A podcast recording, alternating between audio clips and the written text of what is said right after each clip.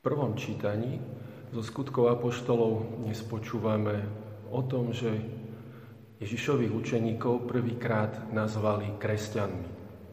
Bolo to v Antiochii. Na tejto veľkej mape sveta tu môžeme vidieť dolná šípka je Jeruzalém, horná Antiochia.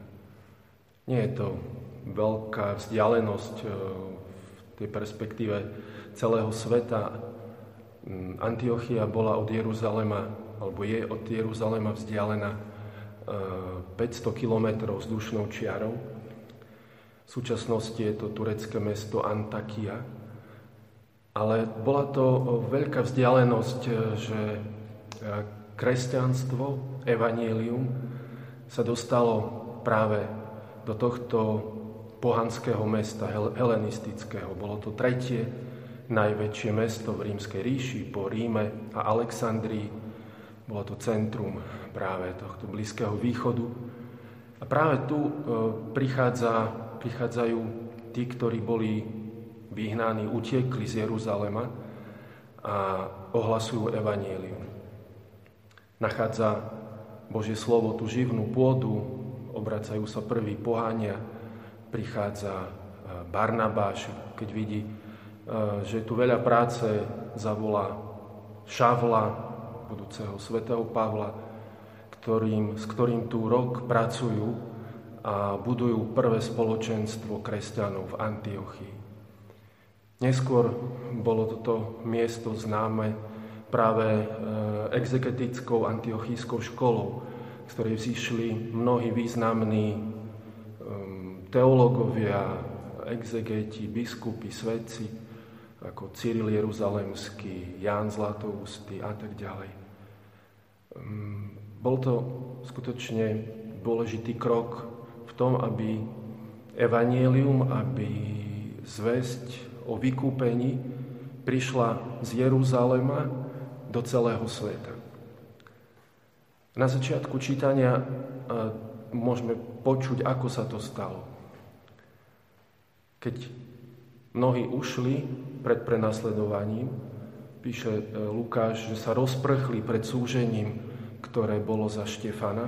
Po Štefanovej mučenickej smrti prichádza prenasledovanie církvy a mnohí odchádzajú z Jeruzalema. To bol ten poput, ten e, moment, e, že mnohí odišli a hlásali evanílium ďalej.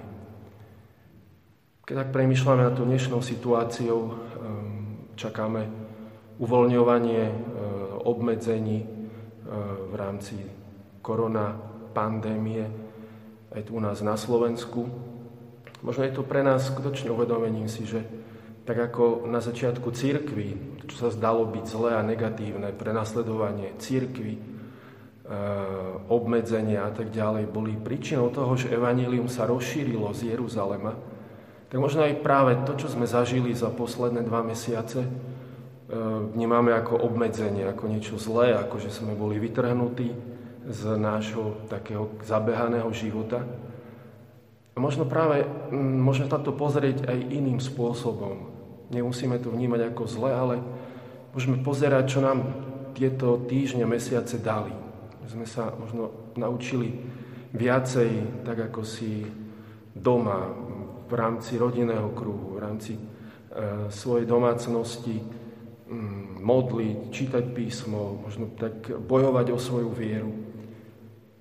Keď príde, možno sa bude normalizovať, už tá situácia príde, možno zrušenie niektorých obmedzení. E, možno skúsme si zanechať to dobré, čo sme počas tohto času získali, aby to bolo pre nás obohatením aj do ďalších mesiacov, rokov nášho života, aby aj cez to mohol byť oslávený stále viac Boh, aby Kristovo evanielium bolo viacej prítomné v našich životoch, v našej spoločnosti, bolo viacej živé.